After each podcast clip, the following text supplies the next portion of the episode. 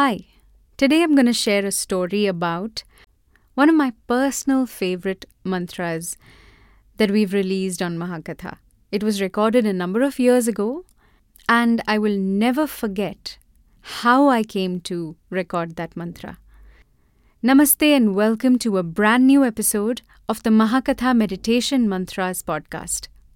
I'm your host Preeti, and in today's episode, like I promised, I'm going to share the story of how we recorded a very popular mantra.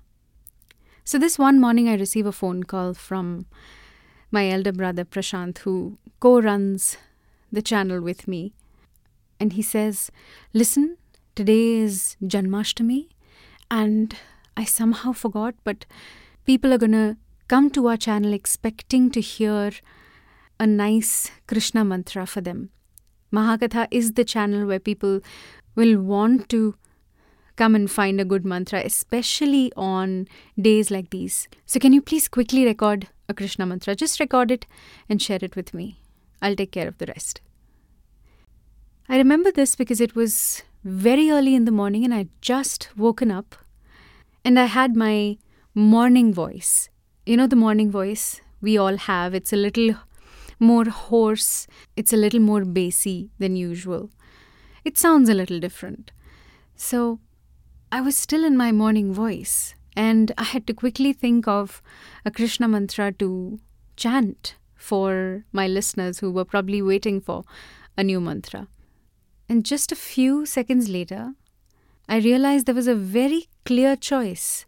There was a very simple mantra that I could chant that I know my listeners would connect to because I connected to that mantra on a very, very deep level. I had heard this mantra chanted a hundred different ways, and the sweetest rendition of this mantra would actually come from near the apartment where we used to stay. There was this park where elderly citizens used to gather every morning and they used to chant and practice pranayama and laughter therapy. So you could really hear them from my apartment. And I had heard them chanting this mantra.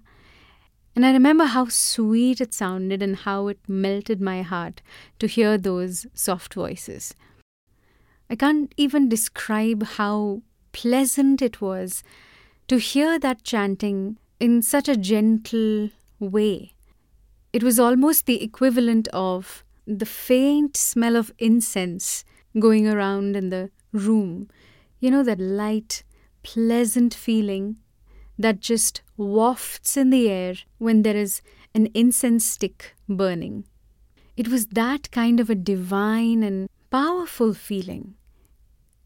To just wake up and hear them chant that way first thing in the morning. And that is exactly the way I chose to chant the Hare Krishna Mahamantra. That is the reason that if you go and listen to this mantra, you will find that I sound a little different. My voice has a different texture than my usual voice in other mantras. It's because I chanted the mantra almost the first thing in the morning, which I which is very unusual. But needless to say, at that early hour of the morning, I thoroughly enjoyed and I was thoroughly transported as I was chanting this mantra and recording this mantra. So I think it is the power of the mantra combined with the experience that I had that has fused into this mantra that you hear and that is getting transferred to you when you hear it and when you feel transported and relieved and uplifted. And to this day, it remains one of my favorite mantras. It is a mantra that anyone can easily learn to chant. It does not feel exhausting, it does not feel forced.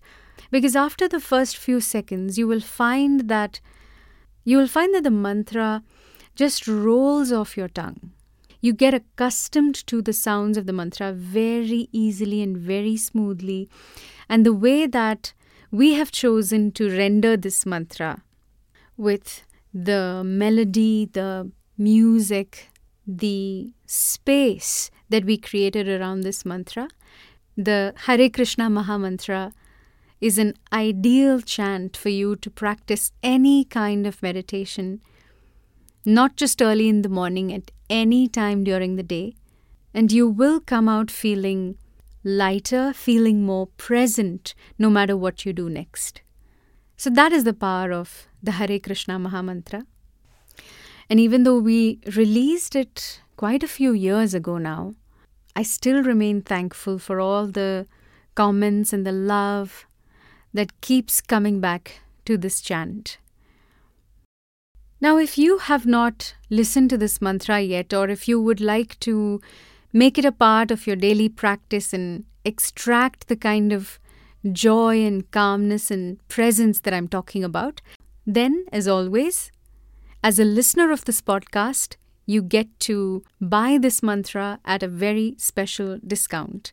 Simply use the discount code that is mentioned in the description of this episode, and you'll be able to buy this mantra for a 30% discount and start meditating like you never have.